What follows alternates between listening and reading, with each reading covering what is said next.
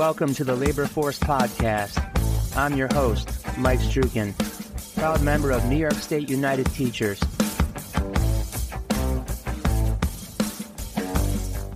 Come work for Uncle Sam. Business Insider out with a piece. Government jobs are hot right now. You don't make as much, but people like the stability and benefits. As someone who's taught in the public school system for 21 years and counting, I can mostly attest to that all except for severe economic disruption, in which my hard work and effort were reduced to a number and I was laid off twice during the Great Recession.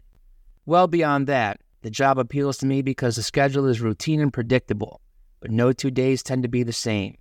That offers a combination of stability and novelty to have kept me going all this time.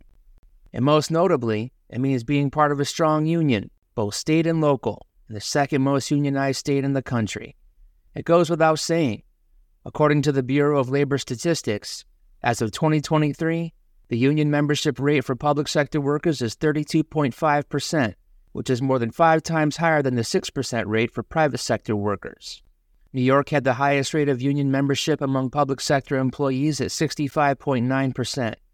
Even so, as I talked about in a previous episode, the state workforce stood at just over 175,000 employees at the end of December.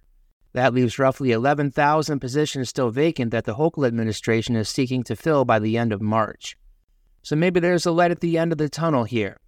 According to the piece, in recent months, government jobs have been trending on TikTok, and government employees are using the platform to educate others about the requirements and steps needed to enter the industry. The uptick in social media discussion reflects a growing interest in the field. As of mid January, Google Trends show that search terms like how to get a government job or government job pay have reached their highest peak in five years. Universities and hiring platforms are noticing the same trend. Applications to federal employers have increased by 55% over the past year, according to hiring platform Handshake. Additionally, federal employers increased their job postings by 22% on the site. Christine Cruzvergara, Handshake's chief education strategy officer, said the interest in government jobs don't usually increase at this level just because the economy hits a recession or a hiring lull. Typically, when there's a lot of layoffs, more volatility, you usually see more people going to grad school, Cruzvergara said. It's a little different because it's not like there are cuts happening across every industry. It's very concentrated. Amid a long list of layoffs in previously high growth industries like tech, young employees are prioritizing stability more than ever. According to Handshake's report, 77% of the current graduating class rank stability as the number one factor they're searching for in a job.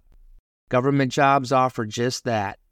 Again, according to the BLS, the median years of tenure for public sector jobs in 2022 was 6.8 years, about 2.7 years higher than private sector jobs. Many government jobs rely on technical skills and experience rather than degrees. While many government roles may not require degrees, most jobs require certifications. The most common include CompTIA, ISC2, and ISACA. Some roles also require clearances, which can take up to several months to get approved. In my case, that meant a master's degree and permanent certification to keep my job. I remember paying very close attention to all the deadlines and requirements during those years. Fortunately, the red tape lessens considerably as time goes on. Now I can just focus on the work itself. Altogether, government jobs offer several attractive benefits compared to the private sector. Retirement. Generous pensions provide guaranteed income after retirement, calculated based on years of service and salary. Although we have a caveat here in New York, public workers hired after 2012 are in the Tier 6 pension plan which requires them to work until 63 to collect full benefits. As a Tier 4 member, I only have to go until 55. That's an inequity we're campaigning to balance. Financial support. Employee assistance programs offer legal, financial, and other crisis support. Travel opportunities. Some government jobs involve domestic and international travel, with expenses covered and tax benefits in some cases. Education assistance. Most government jobs offer tuition assistance, with some covering the entire cost of education. Student loan forgiveness. After 10 years of payments, student loans can be forgiven. Stability. Government jobs typically offer more job security and stability compared to the private sector. Between benefits like these, the potential for a more stable career, and a pension waiting for those who stick it out, it's not surprising that people are finding the idea of a government job attractive right now, even if it means sacrificing the higher take home pay of the private sector. For many, social media is their starting point as they consider making the jump. If you scroll through the pages of more than 12,000 videos on TikTok with the hashtag government job, you'll see videos detailing the application process, job requirements, and the experiences of employees in the industry. I want to mention two ways you can support the Labor Force podcast. Working people need each and every voice raised for them they can get.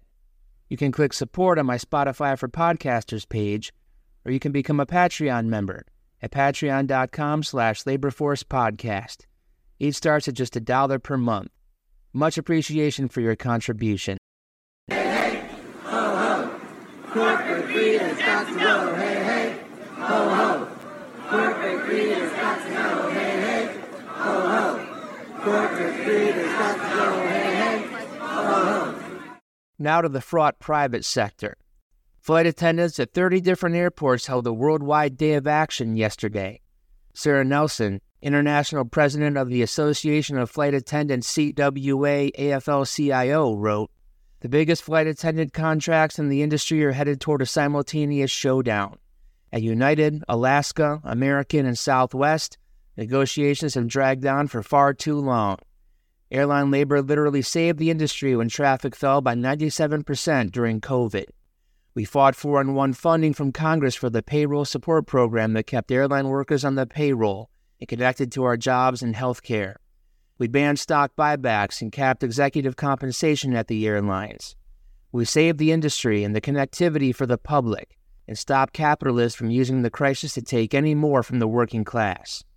Now, our first contract since the pandemic, and for many, the first real opportunity to negotiate improvements since the bankruptcy era following 9 11, are on the line.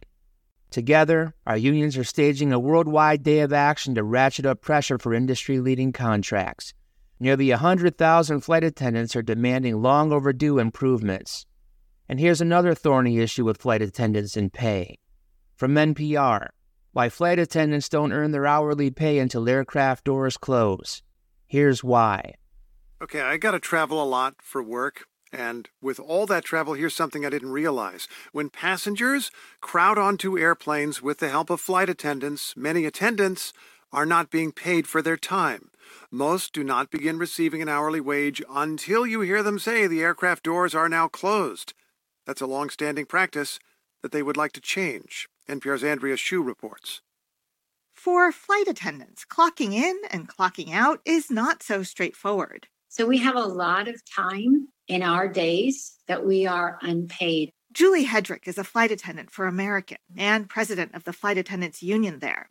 That unpaid time, she says, includes all the hours they spend sitting around in airports waiting for their next flight and all the hours spent getting people and their bags on board and in their seats. It's our most chaotic and the hardest time in our day and we can have four or five boardings per day. Flight attendants across airlines say in recent years, things have only gotten worse. Here's Sarah Nelson, president of the largest flight attendants union, representing workers at United, Alaska, and other airlines. Every flight is full, boarding time is much more hectic. There's fewer flight attendants doing that work. Now, the airlines will argue those hours on the ground are in fact compensated.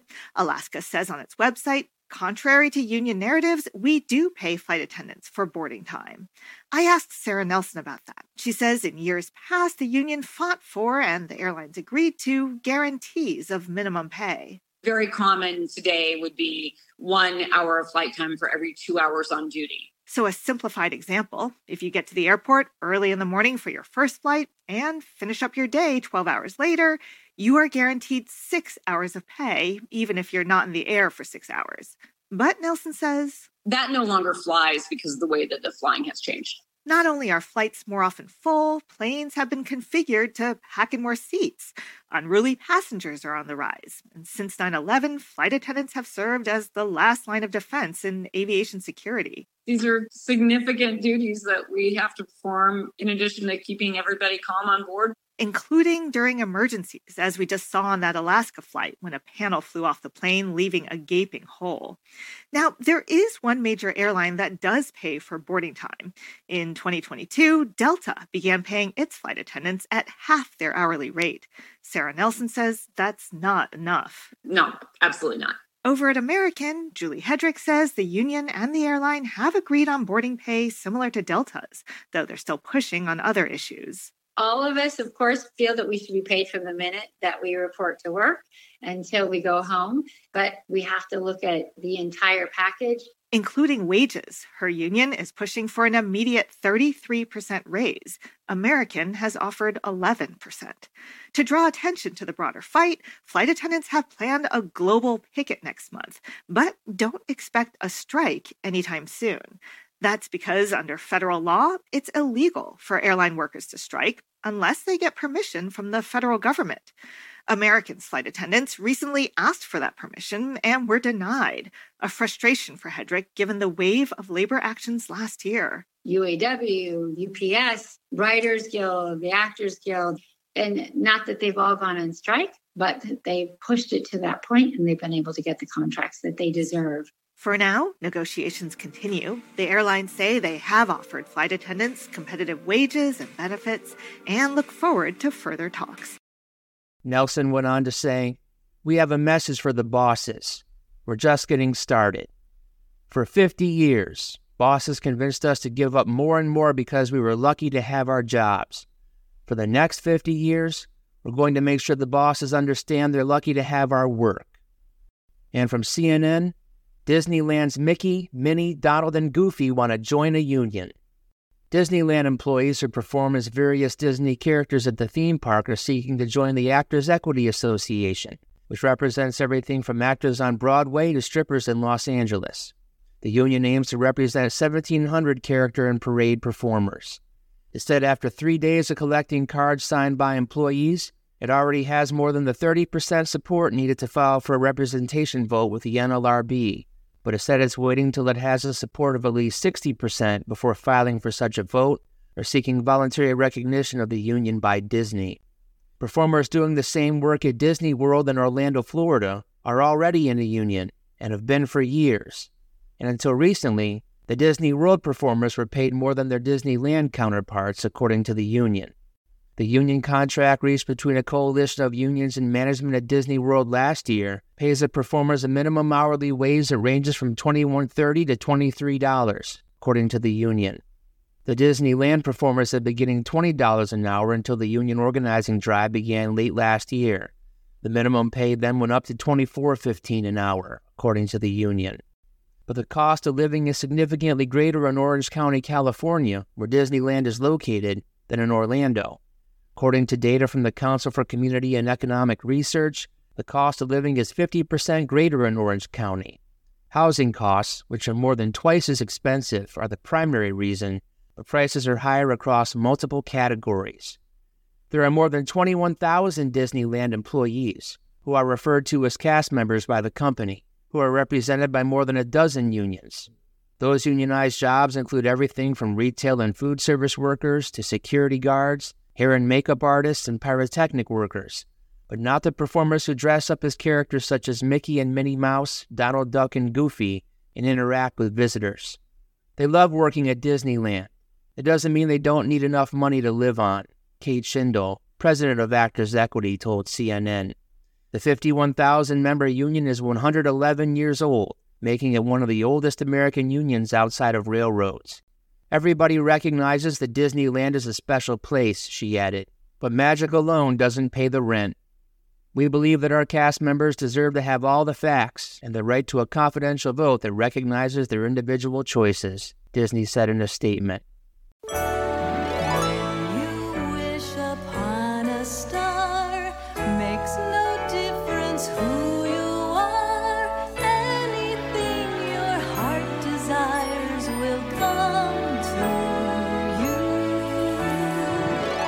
Patrick Mahomes, you and the Kansas City Chiefs have just won the Super Bowl. What are you going to do next? We're going to Disneyland!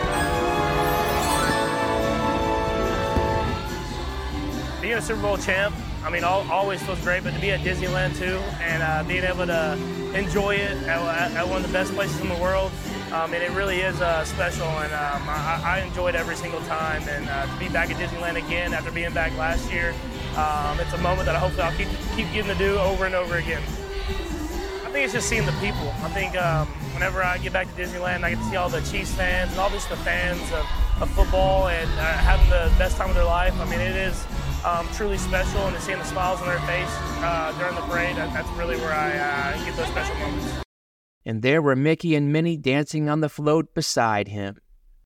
I want to finish by highlighting a book released yesterday by acclaimed labor reporter Hamilton Nolan Power, Inequality, and the Struggle for the Soul of Labor. Inequality is America's biggest problem. Unions are the single strongest tool the working people have to fix it. Organized labor has been in decline for decades, yet it sits today in a moment of enormous opportunity. In the wake of the pandemic, a highly visible wave of strikes and new organizing campaigns have driven the popularity of unions to historic highs. The simmering battle inside of the labor movement over how to tap into its revolutionary potential or allow it to be squandered will determine the economic and social course of American life for years to come. In chapters that span the country, Nolan shows readers the actual places where labor and politics meld. He highlights how organized labor can and does wield power effectively a union that dominates Las Vegas and is trying to scale nationally, a successful decades long campaign to organize California's child care workers, the human face of a surprising strike of factory workers trying to preserve their pathway to the middle class. Throughout, Nolan follows Sarah Nelson, the fiery and charismatic head of the Flight Attendants Union, as she struggles with how and whether to assert herself as a national leader to try to fix what is broken. The hammer draws the line from forgotten workplaces in rural West Virginia to Washington's halls of power and shows how labor solidarity can utterly transform American politics if it can first transform itself. A labor journalist for more than a decade, Nolan helped unionize his own industry. The Hammer is an urgent, on the ground excavation of the past, present, and future of the American labor movement. Definitely going to pick up a copy for myself. Nolan is an incisive reporter so this should be quite good and is clearly needed right about now. Well, that's all for today. Solidarity. Talk soon. So thanks for listening. Please share, rate, and review to help others find the show. You can listen anywhere you get your podcasts. And speaking of listening and broadening your worker contact, the Labor Force podcast is now affiliated with the Labor Radio Podcast Network, an indispensable labor source where you can find many more shows like this one. You can check it out at laborradionetwork.org. Until next time, take care and stay union strong.